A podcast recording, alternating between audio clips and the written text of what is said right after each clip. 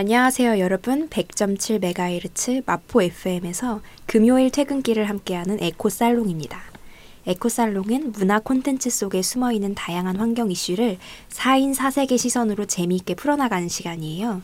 마포구 서대문구 지역이 아니시라면 마포 FM 어플리케이션 CR을 검색해서 다운로드 하신 뒤에 앱에서도 들으실 수도 있어요. 지난 내용이 궁금하신 분들은 팟빵에서 에코살롱 검색을 하시면 다시 들으실 수 있고요. 오늘의 진행을 맡고 있는 저는 고양이 한 마리와 함께 합정동에서 거주하고 있는 함드릴입니다. 최근 피터 레빗이라는 영화를 보고 토끼에 푹 빠져버린 올리브입니다. 모든 고양이과의 동물을 애정하는 김라마입니다. 와. 와, 와. 벌똥님께서는 마포 FM에서 진행하는 마포구 기후 네트워크 강연에서 사회자를 맡게 되셨어요. 그래서 음. 이번 주 방송까지는 저희 세 명이서 진행하게 됐습니다. 저번 주 에코 살롱에서는 다큐 타이거킹 무법지대에 대한 전반적인 감상하고 인물 소개를 했었어요. 이번 주에는 동물권 문제에 포커스를 맞춰서 심층적으로 다뤄보려고 하는데요. 에코 살롱에서는 보다 깊은 이야기를 나누기 위해 스포일러를 하고 있으니까 참고 부탁드릴게요. 그러면 슬기로운 덕질생활 1부로 바로 넘어가 보도록 하겠습니다. 일부 네, 1부 시작합니다. 아 문제가 좀 깊네요. 딥 딥하네요. 네, 네. 이번 주 좀 딥한 주제예요. 할 얘기가 굉장히 많은 그런 주제이기도 하고 그 조 이그조틱 동물원 보면서 되게 불편하신 분들 많으셨죠. 네. 그뭐 동물원뿐만 아니라 유명 토크쇼에서도 사람들이 음, 사랑스러운 새끼 고양이를 아는 채로 사진을 찍는 모습이라던가 쇼핑몰에서 조 이그조틱의 대형 고양이가 아이템을 구매한다던가 이런 여- 동물을 쇼 비즈니스로 소비하는 형태가 많이 나타나죠. 그래서 이 다큐멘터리는 동물이 등장하지만 동물이 주인공이 아니고 동물을 소비하고 판매하는 우리가 주인공인 다큐멘터리라고도 할 수가 있거든요. 동물 쇼 비즈니스에 대한 평소 경험이나 생각이 있으시면 좀 말씀해 주실 수 있을까요? 음, 저는 이 문제를 처음 직시를 하게 됐던 게 아주 유명한 영상 채널이 있어요. 반려동물을 촬영하고 이렇게 브이로그식으로 일상을 공개하는 그런 채널이 있거든요. 그 채널을 문득 보다가 이렇게 이쁘고 귀여운 애들이 맞긴 한데 이 애들은 행복할까? 이 생각이 드는 거예요. 그러니까 이 동물권 문제를 직시하게 되는 그, 그 시작점은 나 아니고 저 상대방, 저 동물의 입장에서 생각해봤을 때가 동물권 문제를 인지하게 되는 첫 시작점인 것 같더라고요. 그래서 저한테는 그게 약간 시발점이었고, 그래서 쇼 비즈니스도 사실 이미 아직도 많은 분들이 영상 플랫폼에서 정말 많은 반려동물 영상을 이미 보고 계실 거예요. 저도 옛날에 봤었고, 그리고 그 문제를 인식하기 정말 어렵더라고요. 그냥 귀여운 것만 보면 끝이라고 생각하는 그런 경우가 많아서 그렇다 보니까 이런 쇼 비즈니스에 대한 문제 인식도 결국에는 시각의 전환, 인식의 전환에서 비롯되는 게 아닌가 싶어서 에코살롱에서 조금 더 문제를 좀 짚어보려고 합니다. 지금 동물을 컨텐츠로 하는 미디어 컨텐츠가 엄청나게 많이 벌- 범람을 하고 있죠. 거의 쫙 깔렸잖아요. 음. 이거에 대한 관리나 감독 그리고 제도가 지금 굉장히 미비한 상태고 지금 현재 사- 실태에 제도가 전혀 따라가지 못하는 그런 네. 상태라고 볼수 있는데 그래서 자- 제가 요새 유튜브를 많이 보잖아요. 그러면 아 이 중에서 펫숍 고양이, 펫숍 강아지들도 되게 많겠구나라는 맞아요. 생각이 막 들, 들더라고요. 대표적으로 최근에 수의사 출신의 유명 너튜버가 음. 뭐 땡땡 목장 거기서 이제 펫숍 고양이를 유기묘로 속이고 후원을 받아서 이제 완전한 기만 행위를 했죠. 사기꾼. 네, 그리고 동물 학대 행위로 수억 원을 벌었는데 갑수 목장을 수의사가 될 수 될 수 없도록 제한하는 법률은커녕 미디어 펫 비즈니스에 대한 기초적인 관리 및 감독도 이루어지고 있지 않은 이런 맞아요. 굉장히 답답한 상황이거든요. 이런 유튜 평소 유튜브나 이런 미디어 펫 비즈- 비즈니스를 보면서 이런 답답한 기분 혹- 혹은 음. 그런 생각이 많이 드셨을 것 같아요. 최근에 그 어린이가 나오는 그 너튜브 채널 같은 경우에는 댓글을 못 달도록 자체 규정이 생겼는데 이런 규정이 과연 동물 관련 채널에도 반영이 될지 좀 시간이 많지 나, 많이 남지 않았을까라는 생각이 들어요. 음. 이제 방송 콘텐츠에 대한 규정 말고도 기존의 우리나라에서의 펫숍에 대한 인식이나 제도가 거의 전무하고 미비한데 음. 과연 콘텐츠에 그 규제하는 규정을 들이댈 수 있을까?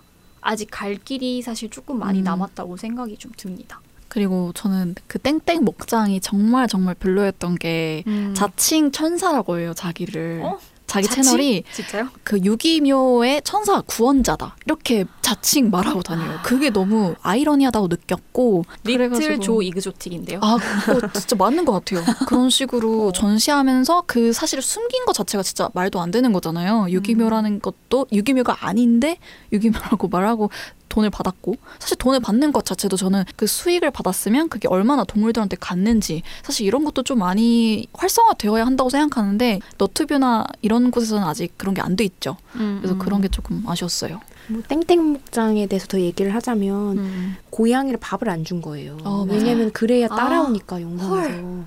약간 이런 거를 보고서 아 단전에서부터 깊은 빡침이 어. 빡침이 올라온다는 음, 그런 기분을 많이 느꼈 느낄 수 너무 있었어요. 잔인하다. 맞아요. 우리가 영상으로 보고 있는 그 이면의 것들에 돈이 얽혀 있고 결국은 이 사람도 사업을 하는 거잖아요. 음, 사업을 하는 거고 우리는 그걸 소비하는 거니까 영상을 소비하는 소비자로서의 책임감도 좀 생각이 드네요. 음, 맞아요. 일단 제도부터가 동물을 그냥 소유할 수 있는 대상으로 음, 음, 하나의 생명이 아니라 그렇게 규정을 하고 있잖아요. 재산으로. 음, 음. 거기서부터 문제인 것 같아요. 제도도 많이 바뀌어야 될 것 같거든요. 사람들이 사람들 인식이 제도에 따라서 변화되는 경우도 되게 많잖아요. 음, 음. 그래서 제도가 진짜 빨리 선행돼서 바뀌어야 될 것 같다는 생각이 듭니다. 저는 개인적으로 미디어가 가진 영향력이 정말 크다고 생각하거든요. 뭐 예능이나 드라마 한 편 끝나도 포털 사이트에 맞게 검색 순위가 바로 바뀌더라고요. 음. 뭐 땡땡 연예인 땡땡이 키우는 뭐 고슴도치라던가 뭐 그런 식으로 정말 실시간에 올라오고 알지, 계속 알지. 퍼지는 세상인데 음. 이 반려동물을 아직까지 소유의 개념으로 생각하는 사- 사람들이 많다고 가정했을 때 과연 동물들은 얼마나 사고 팔릴까 싶더라고요. 대부분의 미디어에서 다뤄지는 그런 동물에 관한 콘텐츠를 사실 긍정적으로 보진 않습니다. 그래서 다큐는 그래도 살짝 긍정적인 편인데 이제 다큐도 어, 어떤 경우는 동물의 서식지를 파괴하면서 이렇게 침범하면서까지 무리하게 촬영을 하는 경우가 많다고 하더라고요. 그래서 그런 것도 조금 경계해야 하지 않나 이런 생각이 들었습니다. 지금 생각이 났는데 예전에 KBS에서 했던 1박 2일의 상근이 나왔었잖아요. 아, 네. 그게 Great 뭐 어쩌고 하는 네. 견종이었는데 걔가 한참 인기가 많고 난 이후에 한 1, 2년 후부터 맞아요. 그 종의 유기가 많아졌고 맞아요. 그 무슨 드라마에 단모 음. 치와와가 되게 귀여운 상구였나 그런 캐릭터 이름으로 나왔었는데 그로부터 또 몇 년 뒤에 상구가 그렇게 많이 버려졌고 키우시는 분들은 가족으로 얘기를 하는데 가족을 어떻게 유행 따라서 선택하고 음. 유행이 지나면 버릴 수가 있는 거지? 도대체 생명에 대한 경시가 어느 수준에 다다랐는지 정말 생각이 나네요.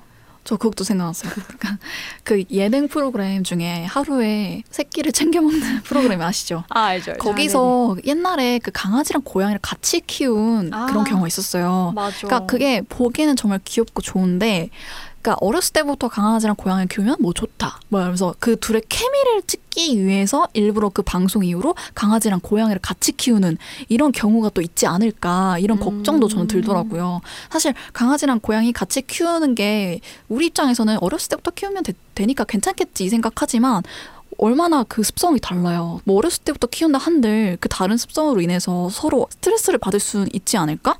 이런 생각이 들어서 그런 미디어에서 조금 좀 지양했으면 좋겠다? 저는 이런 생각이 좀 들었습니다. 같은 종인 사람도 서로 이렇게 안 맞아서 힘든데. 그러니까 개랑 고양이가 같은 공간에서 얼마나 스트레스 받아요. 아, 너무 우리의 이기심이야. 어.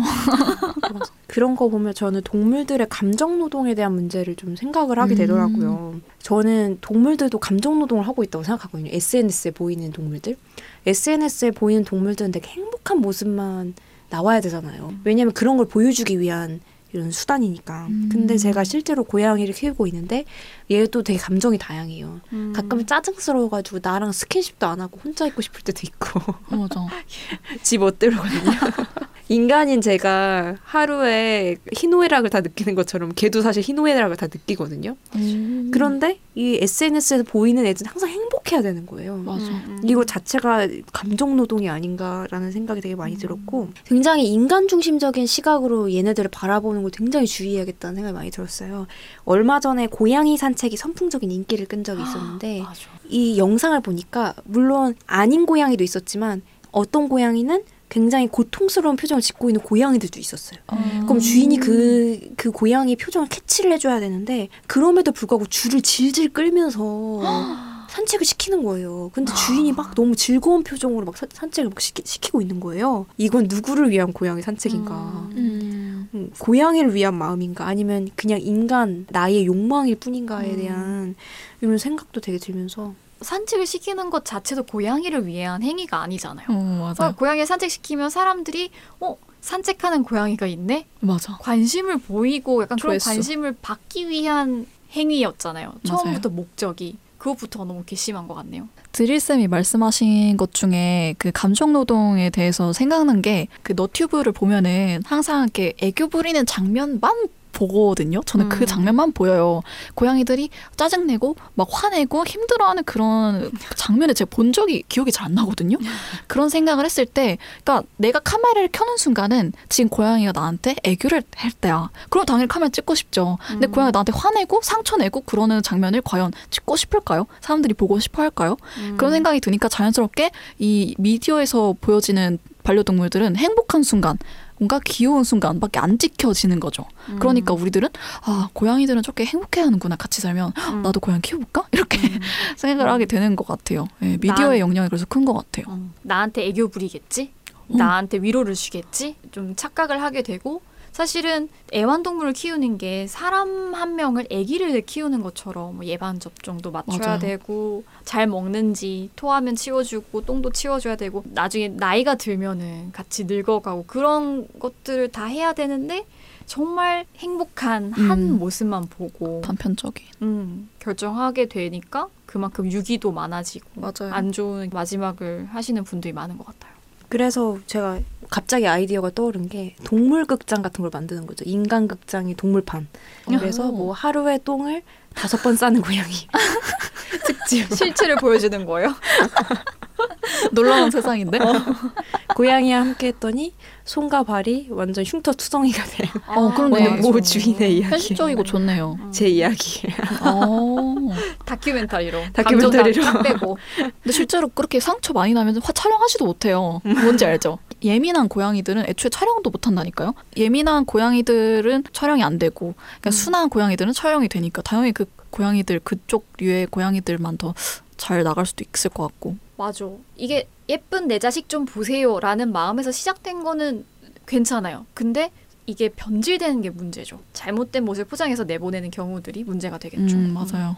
그래서 그런 부분을 감독할 수 있는 뭔가 규제, 음. 감독, 약간 그런 제도가 빨리 마련이 돼야 될것 음. 같아요. 인간의 시각에서 또 해석을 하다 보니까 동물들이 괴로운지 행복한지 사실 좀 놓치는 부분들이 있잖아요. 저 지금 생각난 그 에피소드가 하나 있는데 저희 친척분 중에 강아지를 키우시거든요. 외출할 때 강아지 심심하고 외롭지 말라고 불을 다 켜놓고 TV도 큰 소리로 켜놓고 나가시는 나가시더라고요. 동이 불쌍하잖아라고 하시면서 나가는데 나중에 TV를 봤더니 수의사 전문가의 말에 의하면은 걔는 그렇게 밝은 빛이, 빛이 오히려 눈이 피로하고 TV 소리가 강아지들한테는 유쾌한 소리가 아니래요. 음, 맞아요. 그래서 강아지를 위해서 하는 행동들이 사실 너무 인간 중심적인 사고 방식이었고 그게 맞아. 오히려 아이러니하게도 강아지를 괴롭히는 일- 일이었다는 게 음. 조금 안타까웠어요. 마음은 좋지만 결국 이, 이 아이를 괴롭히는 일이 됐다는 게 생각나더라고요. 사랑이라는 게 뭘까라는 것까지 좀 생각이 들어요. 그러니까.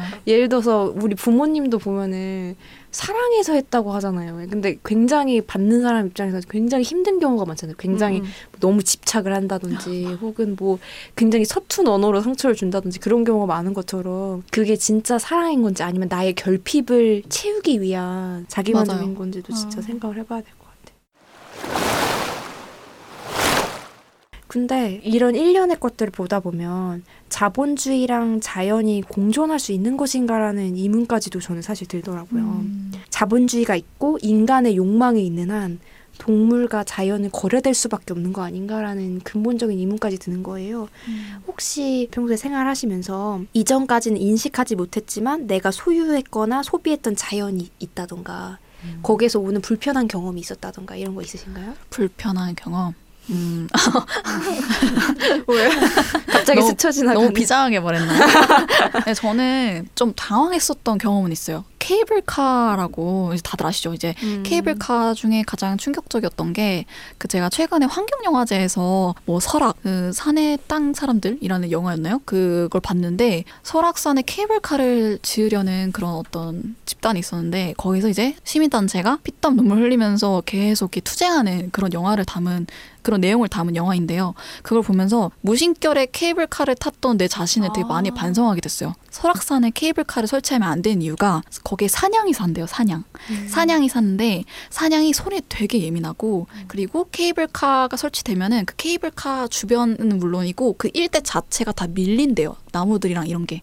그러면 사냥들은 서식지가 파괴가 되는 거죠. 그렇게 되면 떠날 수밖에 없는데 도대체 더 어디서 더 어디까지 깊은 곳에 가가지고 살아야 되는 건가 이런 생각이 들었는데 사실 케이블카 정말 많잖아요. 인간의 편의를 위해서 만들어진 그런 거고 땀 좀 흘리고 좀 더 고생하면서 올라가는 그런 맛에 또 등산을 하는 건데 그런 편의를 위해서 케이블카가 설치된 걸 보고 좀 반성하게 되지 않았나 그런 저한테는 그런 경험이 있었습니다. 저는 동물원이나 수족관을 좀 찾아다녔었던 과거에 대해서 그때는 몰랐기 때문에이긴 하지만 사실 몰랐다는 사실조차도 조금은 미안하죠 지금은 음. 또 한편으로는 지역 축제 중에 동물을 활용한 축제들이 되게 많잖아요. 음. 나비 축제 한 지역에서 나비 축제를 했는데 가서 너무 예뻤거든요. 어, 아름답다. 제 평생 살면서 보지 못했던 온갖 나비들을 보고 이파리 뒤에 숨어 있는 진짜 깨보다도 작은 사이즈의 나비 알을 보고 나비 알을 볼 수 있는 경험이 얼마나 있겠어요. 음. 그래서 즐거운 시간을 보내고 돌아왔는데 나중에 알고 봤더니 인위적으로 나비 부화 시기를 앞당기거나 늦추거나 어. 그렇게 한대요. 그래서 아마 앞당긴 걸로 알고 있어요. 그 축제 시기, 시기는 지자체에서 딱 정해놓잖아요. 이날 음, 몇날 며칠부터 맞네. 이때까지 진행하고 그 사이에 나비들이 부화를 해야 되잖아요. 맞아. 가장 제일 많은 수의 나비가 깨어나야 되는 시기니까 온도나 뭐 비닐하우스나 이런 도구들 기술을 통해서 온도와 습도 이런 것들 조정하고 와. 이 날에 나비가 깨어나도록 하는 거예요. 근데 이게 앞당겨서 깨어나다 보니까 사실은 나비가 깨어나야 하는 온도보다 훨씬 추울 때 깨어나기 때문에 얘네들이 오랫동안 살지 못하는 거예요. 어. 그래서 이 축제 때 일찍 깨어난 애들은 날아다니다가 추워서 명을 다하지 못하고 죽잖아요. 그- 그게 수십만 마리가 수십만인지 수백만인지 모르겠지만 그 많은 나비들이 그렇게 사람들이 와서 와 예쁘다 보고 끝나면은 생명을 다해야 할 애들인가 너무 좀 미안하더라고요. 이게 축제를 소비하다 보면은 저희가 결국엔 저 이그조틱이랑 뭐가 다른 건지 이런 생각이 들어요. 그러니까. 그러니까 저 이그조틱도 새끼 호랑이를 계속 만들어내고 팔고 그러잖아요. 근데 산천어 축제, 뭐 나비 축제, 그러니까 잘 생각해 보면 인간의 편의나 인간의 유희를 위해서 소비되는 어떤 짧게 스쳐 지나가는 생을 마감하는 이런 생물들이 얼마나 많은가 이런 것들을 잘 생각해 보시면 좀 충격적으로 다가오실 것 같아요. 그리고 막 그런 생각도 들어요. 아, 내가 좀 이 이슈를 좀 빨리 알고 조금 더 내가 이런 걸 좀 더 빨리 깨어 있었으면 내가 예전에 그 소비했던 것들을 음. 소비하지 않았을 텐데라는 그런 후회가 막 들면서 맞아요. 되게 제가 키우고 있는 애완동물한테 미안하더라고요. 음. 인간이 되게 미안한? 인간이어서 음. 미안한 그런 감정. 내가 미안해. 내가 미안해. 인간이어서. 맞아요. 인간이어서 미안한 만큼 인간이기 때문에 또 해결할 수 있는 문제들이 많잖아요. 어, 맞아요, 맞아요. 인간이기 때문에 힘을 가지고 우리는 문제를 해결해 나갈 수 있을 거예요. 어, 딱 말씀해 주셨던 것처럼 저도 그좀 어. 약간 긍정적인 쪽으로도 생각을 했던 게 예전에는 우리가 아무 생각 없이 밍크 코트 입고 막 토끼털 양 잠바 입고 그랬잖아요. 지금은 어. 또 그렇게 안 하잖아요. 오히려 그게 되게 윤리적으로 잘못된 걸 알고 보이콧 하려고 하고 패션도 요새 vegan leather, upcycling 뭐 이런 것들이 많이 생기고 있잖아요. 그게 이제 사람들이 많이 인식이 바뀌고 있고 앞으로 제가 보기엔 좀 더 긍정적으로 사람들이 변화하지 않을까? 뭐 이런 생각이 듭니다. 조금씩 조금씩이지만 이렇게 스텝을 밟아 나가면서 우리 사회가 변하고 있다는 그런 조금의 희망의 메시지를 던져보면서 지금까지 동물 비즈니스 산업과 얽힌 여러 가지 이슈에 대해서 좀 마무리를 해볼게요. 여러분은 지금 100.7MHz 마포 FM 에코 살롱을 듣고 계십니다. 지금 에코 살롱은 다큐 타이거 킹 무법지대에 대해서 이야기하고 있어요. 슬기로운 덕질 생활 2부를 이어서 진행하도록 하- 해볼게요. 이번 시간에는 동물원에 대해서 다뤄볼까 하는데요. 다들 동물원에 대해서 어떻게 생각하세요? 이 찬반 양론이 좀 많이 갈리는 문제라고 음. 알고 있는데.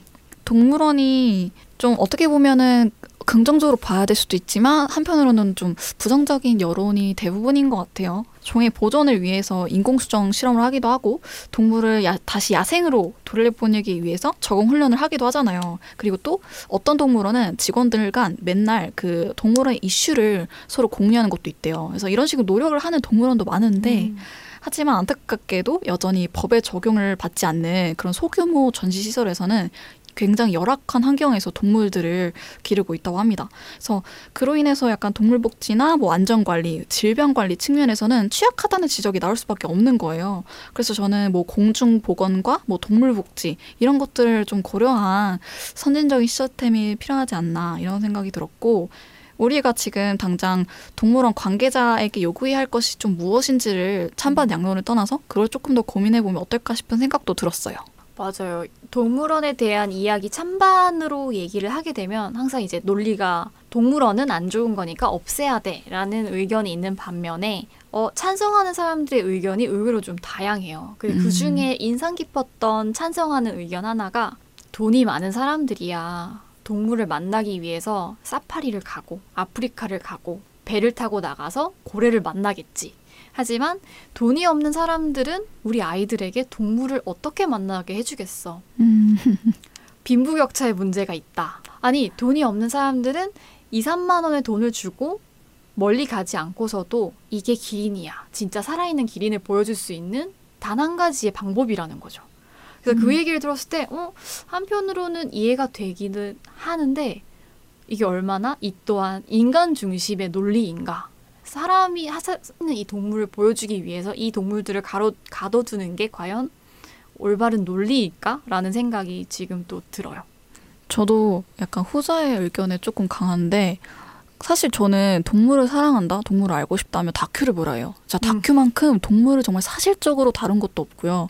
정말 이게 딱 동물 야생이구나 이런 걸 느낄 수 있을 정도로 다큐가 정말 좋거든요. 음. 근데 사람들은 살아있는 걸 봐야 된다고 생각해요. 걸어다니는 동물의 모습을 봐야지 내가 진짜 동물을 본 것 같고 동물을 느낀 것 같은 그런 교류를 한 것 같은 생각이 드는 거예요. 근데 저는 오히려 다큐 보면서 아, 저 때면 이제 먹겠지. 사슴 잡아 먹겠지. 이러면서 그게 그 야생들의 그런 시스템 이런 걸 정말 절실하게 느낄 수 있거든요. 음. 교육적인 측면에서는 다큐만큼 따라할 수가 없어요. 동물원 가서 얼마나 교육을 배울 수 있겠어요. 축 늘어져 있는 호랑이를 보고 뭘 느낄 수 맞아. 있겠냐고요. 호랑이가 사냥하는 진짜 모습을 봐야지 그게 음. 교육인데, 네, 저는 그렇게 생각합니다. 그 높은 망루 위에 올라가가지고 기린한테 응. 건초 주고 손에 기린 침 묻히고 그게 교류인가?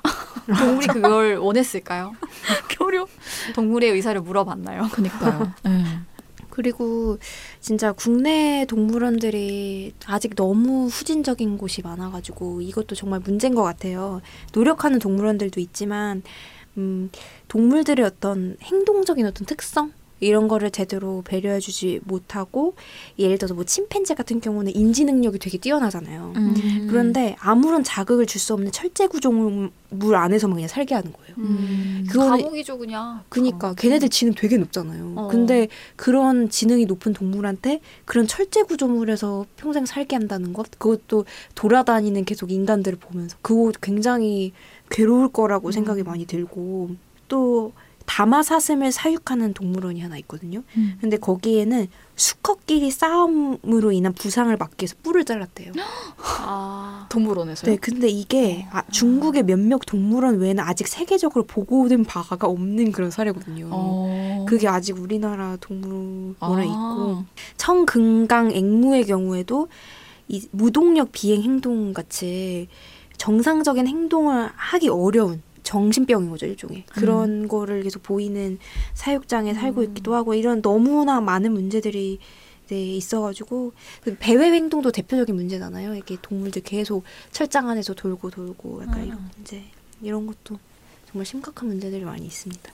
그 타이거 킹에서 대형 고양이과 동물들은 음. 자기한테 주어진 영역이 좀 넓잖아요. 음.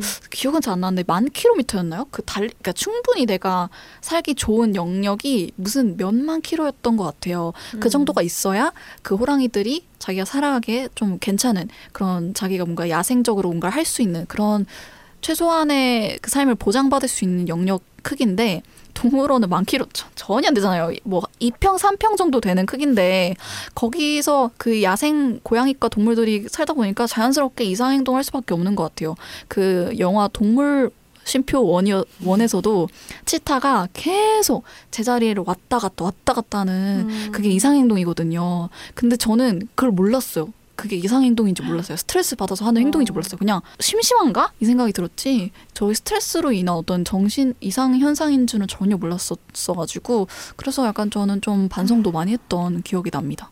종이 언어가 다르고 종이 다른 인간이 동물을 100% 이해할 수 없는데 100% 충족한 공간을 만들어 주기란 더 어려운 사실인 것 같아요. 맞아요. 어, 동물원 같은 경우에는 또 지금 대부분의 동물원은 사람들은 동물을 보러 가는 곳이라고 생각하잖아요. 수족관도 이 물고기를 보러 가는 곳, 어류를 보러 가는 곳이라고 생각하는데 여기서 좀 더 나아가서 동물원보다는 보호소의 방향으로 가야 되는 게 많지 않을까. 사실 도시에서 차에 치이거나 아니면 유리에 부딪히거나 인간들이 만든 건축물 때문에 다치는 동물들이 어쩔 수 없이 발생을 하잖아요. 이들이 이 동물들이 가서 치료를 받고 쉬어야 할 공간이 절대적으로 많이 필요한 한 거죠. 전시를 위한 공간보다는.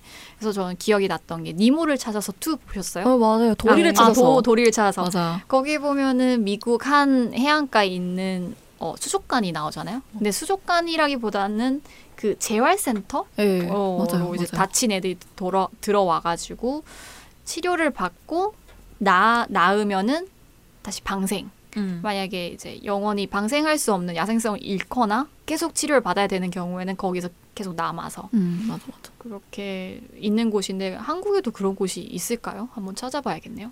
제가 저도 도리를 찾아서 진짜 좋았던 게 그런 응, 응, 응. 종 보전 연구소 뭐 그런 재활 세터가 있다는 것도 너무 음. 좋았고 그 한편으로는 동물원의 그 문제를 잘 꼬집었어요. 그 문어 캐릭터가 있거든요. 돌이랑 같이 행크 행크. 예, 행크 그. 문어가 있어요. 문어인지 오징어인지 뭔지 모르. 아니 문어예요. 문어 맞죠? 어, 지능 높은 거. 아 이렇게 내 수준을 드러내다니.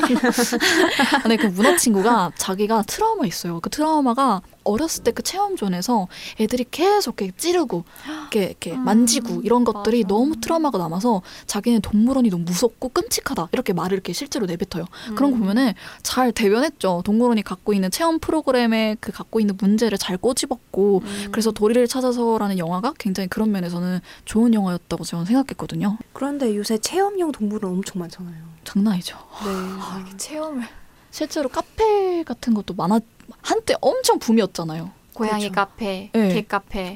뭐 라쿤 카페. 맞아. 그래서 양 미디어에서도 많이 나오지 않았어요? 막 연예인들이 음. 뭐 가가지고 동물과 교감하고 그런 그런 예능 프로그램들 저는 봤던 기억이 나거든요. 음. 결국 미디어에서 계속 그렇게 불어주다 보니까 그런 음. 카페들이 계속 성장할 수밖에 없는 거고 더 많이 생길 수밖에 없는 것 같더라고요. 맞아요. 이거 진짜 문제인데 아 저도 사실 옛날에 뭐 고양이 카페 이런 데 가, 이런 데도 저도 가봤던 경험이 있어서 그때의 저 제가 굉장히 후회가 되더라고요. 아나 음. 왜 그런 데 소비했었지? 이게 다 저의 어떤 무지로 인한 그런 문제인데 이거 진짜 바뀌어야 되는 문제인 것 같아요. 음. 체험형 동물원의 경우에는 되게 위생적으로 되게 위험하고 맞아요. 음, 동물들이 되게 스트레스 받아가지고 되게 이상 행동 많이 보이고 음, 약간 음, 그런 게 음. 되게 많이 보고되고 있잖아요. 그런 동물들을 주인공으로 하는 카페들이 망하면은 그 동물들 어디로 가요? 그 카페 주인이 집에서 키울 건가? 그러니까 애초에 그 동물들을 가지고 상업적인 목적으로 한 사장들이 아이들에게 일말의 감정이나 애착, 애정이 있었을까? 돈벌이의 수단이 되지 않으면 더 이상 애정을 줄 이유가 없어지지 않을까요? 제가 그 카페도 카페인데 최근에 이런 동물원도 있더라고요. 이동형 동물원이라고 아세요?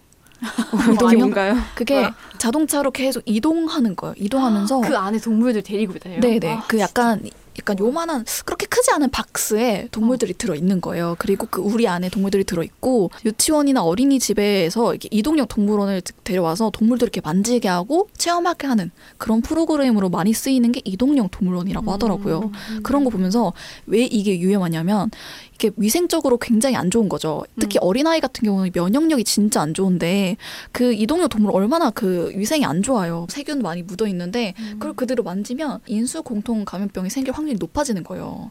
그래가지고 아이와 같이 면역력 약한 사람들한테는 심각한 위협이 될 수 있는 거라서 이런 동물원도 있다는 음. 점. 예. 어릴 때부터 내가 있는 곳에 귀여운 동물이 찾아와서 나는 마음껏 만질 수 있어. 라는 인식이 형성된 아이들이 나중에 커서 동물들을 어떻게 바라볼지도 맞아. 되게 염려스럽네요. 맞네, 맞네. 음. 그리고 이게 진짜 타인을 대하는 인간을 대하는 아 사람의 태도랑도 되게 연결이 돼 있다고 생각. 약간 음. 자기 중심성이라 해야 되나? 자기의 입장으로만 타인을 바라보잖아요. 음. 내가 이렇게 하면 나는 기분 좋으니까 너도 좋을 거야. 내가 너를 만지면 나는 기분 좋으니까 너도 좋겠지. 음. 이렇게 생각을 해버리는 거잖아요. 정신승리. 네. 근데 이게 또 현대인의 문제인 것 같기도 해요. 현대인이 자아가 엄청 강하잖아요. 자의식 과잉이 음. 또 문제잖아요.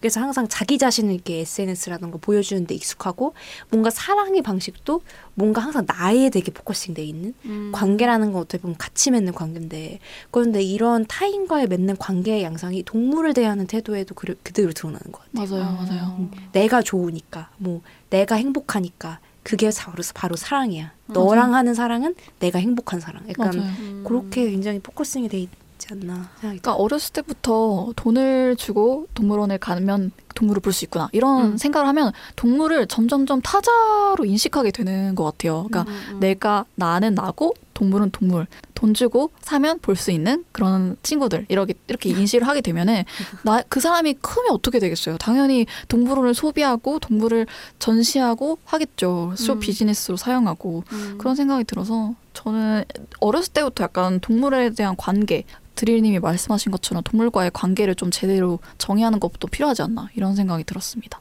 그 어렸을 때 얘기를 하니까 제가 옛날에 동물원에 새장에 있는 새를 봤을 때 어린 제가 느꼈던 그 감정이 기억나는 거예요. 뭐였어요? 그때는 막 동물원에 있는 어떤 그 숨겨져 있는 폭력들, 약간 그 폭력적인 구조, 약간 그런 거에 대해서는 예민하게 캐치는 못하고 그냥 감정적으로 뭔가 마음 아픈 기분, 좀 뭔가 음. 이상한 기분 느꼈죠. 어, 얘네들은 여기 있으면 안 될 것 같은. 뭐 야, 아, 뭔가 약간 건가? 그런 뭔가 찜찜한 기분 있잖아요. 어. 많은 분들이 느껴보셨겠지만. 어, 어, 어. 그래서 동물원 새장 횟대에 앉아 있는 새를 그때 제가 음. 봤었는데 기분이 이상한 거예요. 왜냐하면 그때 하늘 위에 비행기들이 이렇게 지나가고 있었거든요. 어. 근데 나는 날개가 없으니까 원래 날지 못하는 존재잖아요. 근데 음. 저 비행기만 타면 나는 하늘을 자유롭게 날아다닐 수 있고 음. 어디든지 갈 수 있는데 이 새들은 날개가 있는데도 저 비행기처럼 자유롭게 날지 못하는 그런 아. 그때 그 풍경이 되게 잊혀지지 않는 저의 경험이었고 음. 어, 반대로 내가 새 입장이라고 생각을 해봤을 때 내가 이 두 두 개의 다리를 갖고 있는데도 불구하고 움직일 수 있는 건 10평 고시텔밖에 못 움직이는 음. 거죠. 그렇게 음. 평생 살아야 되는 거죠. 그때 나, 나의 기분이 어떨까 생각을 하면 되게 너무 참담하면서 마음이 아파, 음, 아픈 진짜. 끔찍할 것 같아요. 10평 안에서 평생 살아야 된다고? 와. 그러니까. 그게 동물들의 동물원에 있는 동물들의 숙명이죠. 새 하니까 생각이 났는데 극락조 아세요? 어, 어, 극락에서 온 것처럼 아름다운 새들인데 이 극락조의 별명이 발 없는 새라고 하더라고요. 음. 인터넷에 극락조 찾아보면은 인터넷 유머 게시판 같은 데서 짤로 많이 보셨을 거예요. 극락조 중에서 종류가 되게 많은데 자기만의 특별한 방법으로 이성에게 구애를 하는 걸로 되게 유명해요. 그래서 막 어떤 극락조는 자기 앞마당을 깨끗하게 정리를 하고서는 이제 암컷이 날아올 때까지 기다려요. 기다려다가 저기 관객이 탁 암컷이 날라오잖아요. 그럼 그때부터 준비해왔던 춤을 막 춰요. 어, 맞아. 꼬리를 맞아. 이렇게 동그랗게 펼쳐서 갑자기 이제 파란색에 진한 색깔 내보내서 막 춤을 추고 이제 그 관, 관객이 암컷 새는 그걸 지켜보다가 마음에 들면은 내려가서 짝짓기를 하고 마음에 안 들면 날아가 버리고 간택. 어, 강태 좋다. 네, 타짜 퇴짜 놓고 그게 너무 귀여워요. 걔가 이제 남 수컷이 자기 자리 주변을 막 정리를 하면서 나뭇가지를 입에다 물고 저기로 막 내던지고 하면 그 공간이 깨끗해지고 아. 경건한 마음으로 암컷을 기다리는 귀엽다. 너무 귀엽고 아름다운 모습인데 좀 독립된 공간에서 따로 서식지에서 살다 보니까 얘네들이 되게 화려하고 아름답게 이제 진화를 했어요. 음. 근데 이곳에 처음 들어온 인간이 보고서 너무 아름다우니까 정말 꽃처럼 아름다워요. 알록달록한 맞아요. 애도 있고 특이한 파란색 자연에서 쉽게 발견할 수 없는 그런 색들을 가진 걸로 유명한데 너무 아름다우니까 얘네들 다리를 잘라서 집 안에 전시를 한 거예요. 음. 그 뭐지 식탁 위에 꽃 꼬지해서 올려놓는 것처럼 어. 새를 다리를 잘라서 그냥 횟대에 묶어서 어. 집안에 전시를 한 거예요. 그래서 이 이새 이렇게 전리품처럼 그 사람들이 그걸 집에 데려다 갖다 놓고 했는데 그래서 이 새들의 또 다른 이름이 다리 없는 새였던 정말 충격적인 음. 너무 안타까운 얘기지 않나요? 인간의 이기심의 끝을 보여주는 이 에피소드 어, 음. 이야기인 것 같습니다. 아, 또 갑자기 눈물이 날 것 같은 어, 찡하는 마음이. 맞아요. 아이고. 감수성 우리 감수성 드릴 선생님 저도 옛날에 부족한 면이 많았던 사람으로서 알면 바뀔 수 있다. 맞아요. 음, 그런 맞아요, 예, 맞아요. 생각을 많이 하고 있고 좀 나의 어떤 부족한 면을 부정하기보다는 몰랐던 면을 부정하기보다는 그걸 인정하고 변화하려는 용기가 개인마다 필요한 것 같아요. 맞아요. 저한테도 지금 계속 필요한 그런 용기인 것 같고요. 음, 지금까지 동물원을 둘러싼 여러 가지 이슈에 대해서 저희가 좀 얘기를 해봤죠. 그러면 저희는 여기서 슬기로운 덕질 생활 2부를 마무리하고요. 마지막 코너인 에코 summary로 돌아올게요. 이제 오늘의 마지막 코너인 에코 summary만을 남겨두고 있는데요. 먼저 각자의 한 줄평 먼저 들어볼게요. 오늘의 메인 콘텐츠인 타이거킹 무법지대 다들 어떠셨어요?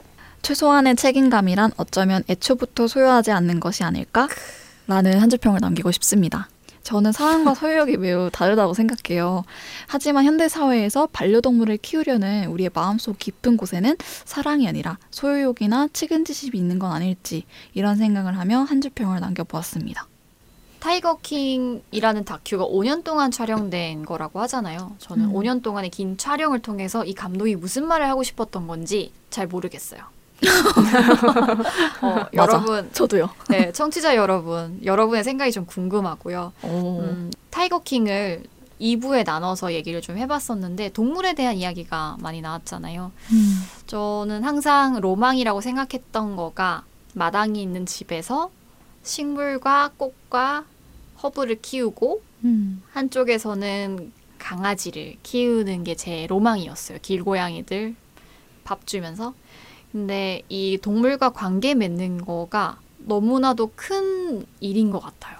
과연 나의 로망이 옳은 로망인가에 대해서 한번 더 생각해 볼 수 있는 계기가 되었습니다. 정말 생각할 지점이 많은 다큐였던 것 네, 같은데 맞아요. 저는 우리가 되찾아야 할 것은 마음이다. 약간 이렇게 음. 얘기를 하고 싶어요. 이 시대에서 가장 필요한 건 다른 존재의 아픔에 공감할 수 있는 그런 마음 그런 게 아닐까 싶고 우리 모두 같이 이 팟캐스트를 듣고 계시, 계신 모든 분들이 함께 그런 마음을 공부하고 찾아 나갈 수 있었으면 좋겠습니다. 음. 네, 그러면 이제 에코살롱 아쉽지만 인사드리려고 해요. 아, 아쉬워. 아, 아쉬워요. 저희는 함드릴 김라마 올리브였습니다. 청취자 여러분 건강한 한 주 보내세요. 안녕. 안녕. 안녕.